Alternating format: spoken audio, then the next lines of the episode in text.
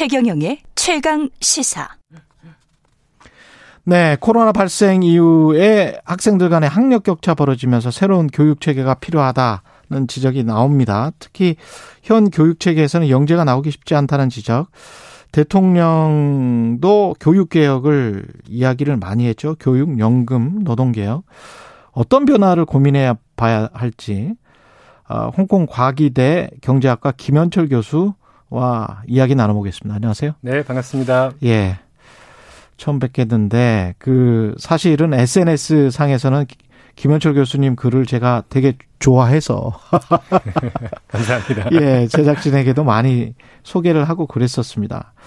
그 외국에서 이제 보니까 더 정확한 시각으로 보실 것 같은데 코로나 발생 이후에 네. 어떻습니까? 전반적으로 학생들의 학력 격차, 네. 학력 저하 이거는 음. 전 세계적인 현상인가요? 아, 네, 그렇습니다. 이제 음. 제가 이것과 관련된 연구를 진행했었는데요. 예. 2019년과 2020년 이후 사이에 전체적으로 우리나라 학생들도 학업 성취도가 하락하는 것을 볼 수가 있습니다. 그런데 이게 비단 등교 제한, 학교를 못 가서뿐만 아니라 뭐 돌봄의 양상도 변하고 경제적 양상도 변해서 그 모든 것이 합쳐져서 어 학력이 좀 저하되는 경향이 있는데요. 그런데 제가 우리나라 교육부의 협조를 얻어서 등교 일수 자료와 그 다음에 고등학교 이제 국가서 국가 수준 성취도 자료를 이제 결합해서 분석을 좀 해봤습니다. 아. 그 결과 그 결과가 뭐냐면요, 학교를 안 보냈더니 예.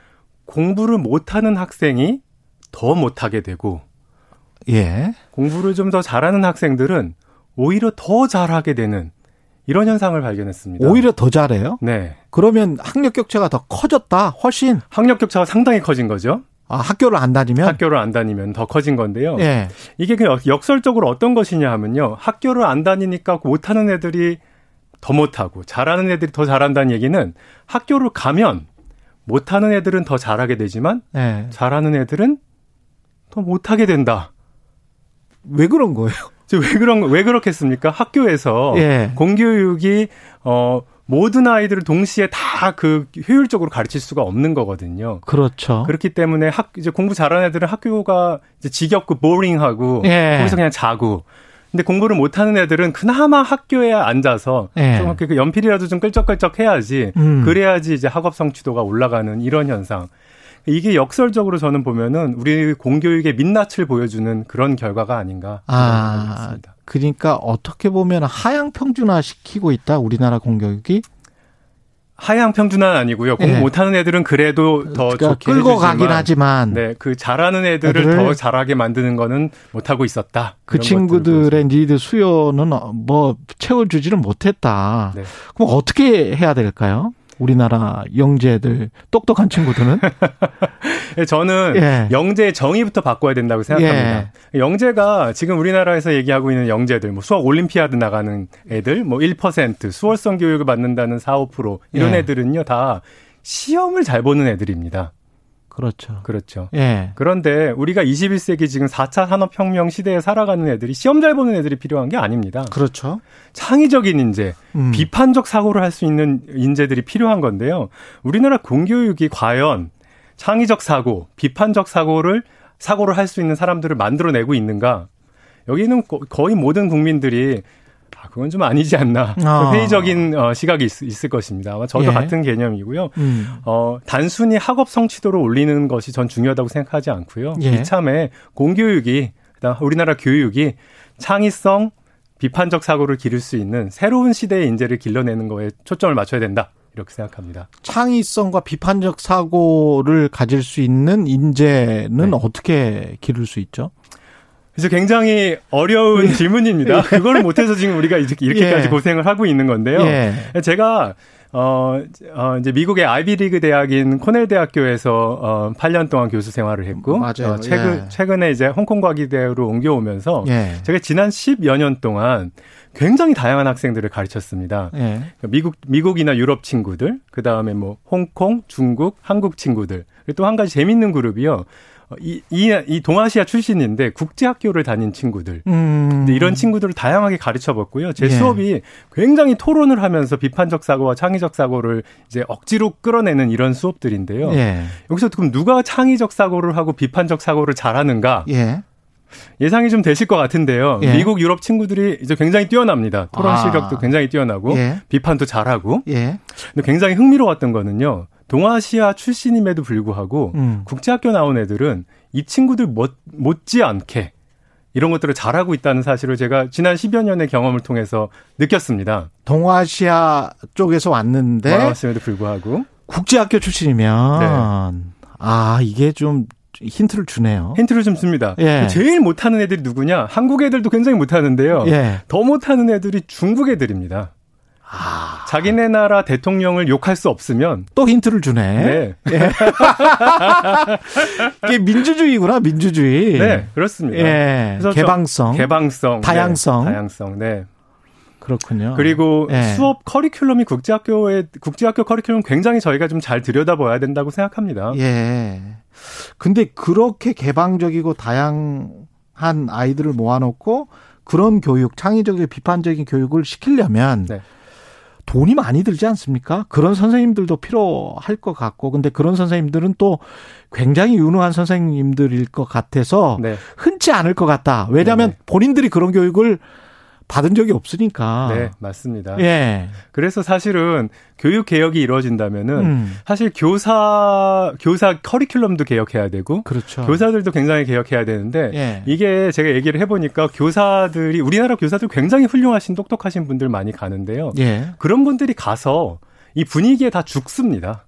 아. 난 선배들이 하는 대로 가르치고 뭔가 자기가 튀는 형태로 가르치다 가르치려고 해보면은 예. 그러면은 이제 모난정이 동말 돌맞는다고 예. 거기 압박 들어오고 어. 그리고 어떻게 해야 되는지도 잘 모르고 예. 제가 홍콩에서 국제학교를 보내는 교사 출신 엄마들을 많이 알고 있어요. 예. 이분들이 놀라는 게 뭐냐면 자기 예. 애들을 국제학교 보내 보니까 음. 자기 교사 출신인데 가서 참관 수업을 해보면 음. 깜짝 놀랍니다. 아, 이렇게 가르칠 수 있구나. 예. 이거를 우리가 이제 이 정도의 수준으로 우리 어. 교육이 개, 개혁되지 않으면은 어. 뭐 비판적 사고, 창의적 사고 굉장히 힘들지 않을까 이런 사고 생각합니다. 근데 그 일은 개발 시대에 살았었던 그 학부모님들도 그렇고 네. 최근의 학부모님들까지도 이런 질문을 할 것 같아요. 평균적인 학부모님들은 네. 창의적이고 비판적인 사고를 가진 아이를로 기르고 싶다. 그런데 그렇게 하면 그 돈을 많이 벌 수 있을까? 그 아이가 돈을 많이 벌 수 있을까? 네네. 네. 좋은 직업을 가질 수 있을까? 네네. 네. 어, 대그룹에 입사할 수 있을까? 네. 이렇게 질문할 것 같거든요. 당연히 그렇게 하실 것 예. 같고요. 그래서 교육 개혁이 저는 항상 노동 개혁과 함께 가야 된다. 아. 어떤 노동 개혁이냐 하면 대학 프리미엄 그러니까 서울대, 연대, 고대를 나왔 뭐그 카이스트 뭐 이런 좋은 음. 대학을 나왔다는 이유만으로 그렇게 더그 어, 더 높은 직업을, 더 높은 페이를 받는 그런 네. 직업을 갖는 것이 함께 개혁돼야 된다. 어떤 사람들이 돈을 많이 벌어야 되냐면, 네. 어, 이노베이션을 하는 사람들. 뭔가 틀을 깨고 그렇죠. 새로 네, 이런 사람들이 돈을 많이 버는 그러한 노동 시장의 개혁이 함께 이루어진다면 그렇죠. 그럴 때만 이 비로소 음. 교육 개혁과 노동 개혁이 함께 발맞춰 갈 때이 어, 모든 것들이 해결될 수 있다 이런 생각이 들고요. 음. 어 그런 엄마들이 서울대 보내봤자 연대 보내봤자 뭐 별 소용 없네 이런 것들을 자연스럽게 느낄 때까지 음. 사회가 뭐 변화되어야 되지 않을까 이런 생각을 해봅니다. 그런데 그것을 또 막고자 한다면서 네. 대학 서열 주의를 막고 막기 위해서 무슨 취업을 할 때랄지 연구원 네. 뽑을 때랄지 이럴 네네. 때 블라인드로 한다고 하잖아요. 네네네. 그러면 이제 안에 계시는 박사님들이나 기존의 그 임원들은 네. 도대체 사람을 어떻게 관심 궁예 관심법으로 뽑을 수 있는 것도 아니고 완벽하게 블라인드를 해놓고 하면 네네. 어떤 대학에서 어떤 교수님과 어떤 연구를 했는지도 모르는데 네네. 어떻게 그러면 좋은 사람, 우리 학교나 네네. 우리 연구소나 우리 기업에 맞는 사람을 뽑을 수 있을까요? 네. 일단 그 대학 서열화는 저희가 제가 완전히 반대하는 게 아니고요. 반대하는 건 아니고. 아, 네, 대학 서열화가 당연히 존재합니다. 그걸 예. 어떻게 완전히 없애겠습니까? 그렇죠, 그렇죠. 그런데 우리 애들이 지금 거기 들어가는 애들이 음. 공부 잘하는 공부를 시험을 조금이라도 더 잘 보는 애들이 서울대 가고 그 예. 밑으로 이렇게 가는데요. 기업 사는 사람 기업에 있는 채용 담당자들이 다 압니다.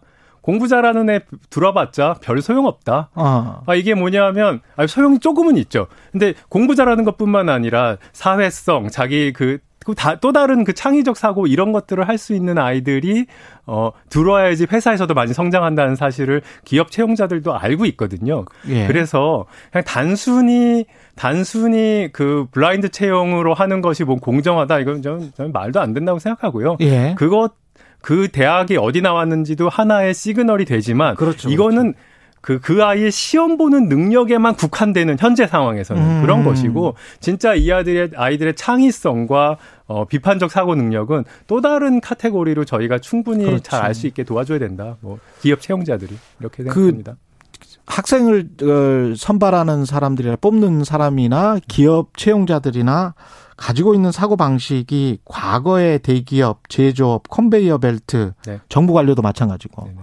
그러면은 그 창의적이거나 비판적인 사고를 가진 사람을 아예 뽑을 수가 없겠습니다. 지금 말씀하시는 거 들어보니까. 아, 굉장히 어렵습니다. 예. 그런 사람들 뽑으려면 지금 뭐 소위 컨설팅 컴퍼니 뭐에서 하는 이제 굉장히 인덱스 어, 인터뷰 봐야 되는데 그렇죠. 그런 것들을 그런 것들에 대한 투자를 어 대기업이 어느 정도 좀 해야 된다 이런 생각을 하고 있습니다.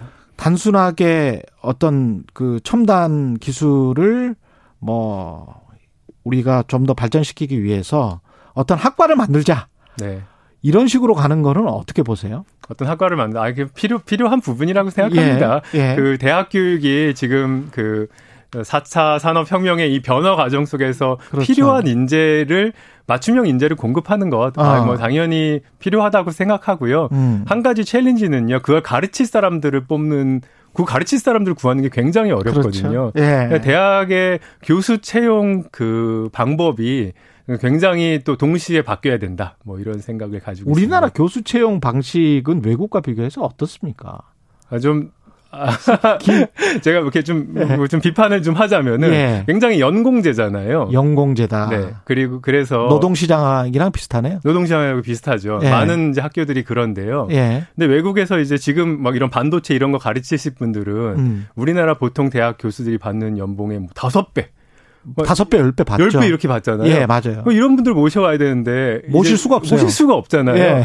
아, 뭐, 그러면 어떻게 경쟁할 수가 어떻게 이런 사람들 만들어내고 이럴 뭐할 수가 없잖아요. 그렇죠. 대학도 어 그런 분들한테는 파격적인 대우할 수 있고 이제 대학이랑 기업은 세계 시장에서 경쟁하기 때문에 음. 세계 시장에서 형성된 임금을 주지 않으면은 그, 그렇죠. 그 그거에 맞게 그 뭐랄까 경쟁할 수 있는 인재를 구, 할 수가 없습니다. 그래서 대학이 그거 할 수 있도록 어 우리 자율적으로 좀 자율적으로 어느 정도 할 수 있도록 교육부가 다 쥐고 있지 말고 물론입니다. 네.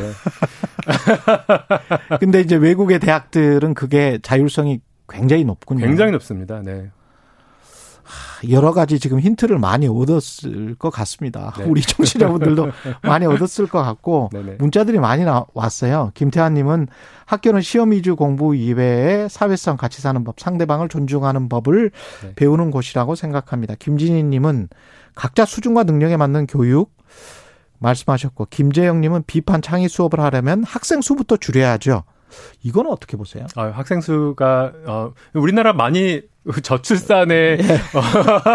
효과로 굉장히 많이 줄었습니다. 그 예. 미국 미국 좀 초등학교 못지 않거든요. 아. 그래서 뭐 더 줄어들 것이고요. 그렇죠. 그래서 뭐 학생 수를 지금 막 줄이려는 노력을 할 필요는 굳이 없다. 저는 이렇게 생각합니다. 선생님과 교수님들이 필요하네요. 이런 창의적 지금의 네. 핵심을 보면. 네네. 그래서 저는 젊은 인재들이요 꼭 예. 교직 과목을 이수해야지 선생님이 될 수 있고 저는 이런 것도 필요 없다고 생각하고요. 아. 정말 젊은 뭐 20대 친구들이 벤처 기업 차리듯이 아. 어 교육 기업 차려서 어 학교 학 교육 학 교육 기업이 아니라 학교 차려서 어 학생들 그런 학, 학교가 있긴 있어요. 지금 한국에 한두 개 뭐. 네네. 예, 실험적인 학교들. 맞습니다. 예. 그런 학교를 정부가 똑같이 공교육처럼 그 세금으로 지원하고요. 음. 어 그래서 공교육과 경쟁하고 음. 그런 다음에 심판은 그럼 누가 되겠습니까? 학부모와 학생이 내는 겁니다. 어, 그렇죠. 네. 그 어느 어느 학교 자기가 골라서 갈 수 있게 하면은 예. 건전한 경쟁은 언제든지 도움이 됩니다. 예. 지금 공교육 체계는 일반고 하나만 남겨놓는 약간 그런 독점 체계로 가려는 경향 지금 이제 예. 그런 거, 노력을 지난 우리 사회가 굉장히 많이 했는데요. 음. 저는 일정 부분 좀 어, 제고해야 봐야 되는 것이 아닌가. 공교육의 건전한 경쟁 예. 어, 필요하다. 뭐 이런 생각하고 있습니다. 그 교수님이 원래 보건 의료학 의사셨죠? 네네 맞습니다. 예, 그랬다가 이제 경제학 박사 하시고 또 홍콩 과기대에서 교수를 하시는데요. 네. 그 가끔 나오셔가지고 이 부분 이게 한 번만으로는 그 사람들이 잘 못 알아먹어요. 네. 네. 청취자들 반응도 뜨겁고. 네네. 가끔 나와주십시오. 네, 어, 뭐, 제가, 네, 네. 노력되는, 되, 되는, 되는 한으로, 네. 어, 나오겠습니다. 감사합니다. 예, 네. 홍콩 과기대학교 경제학과 김현철 교수였습니다. 고맙습니다. 감사합니다. 네.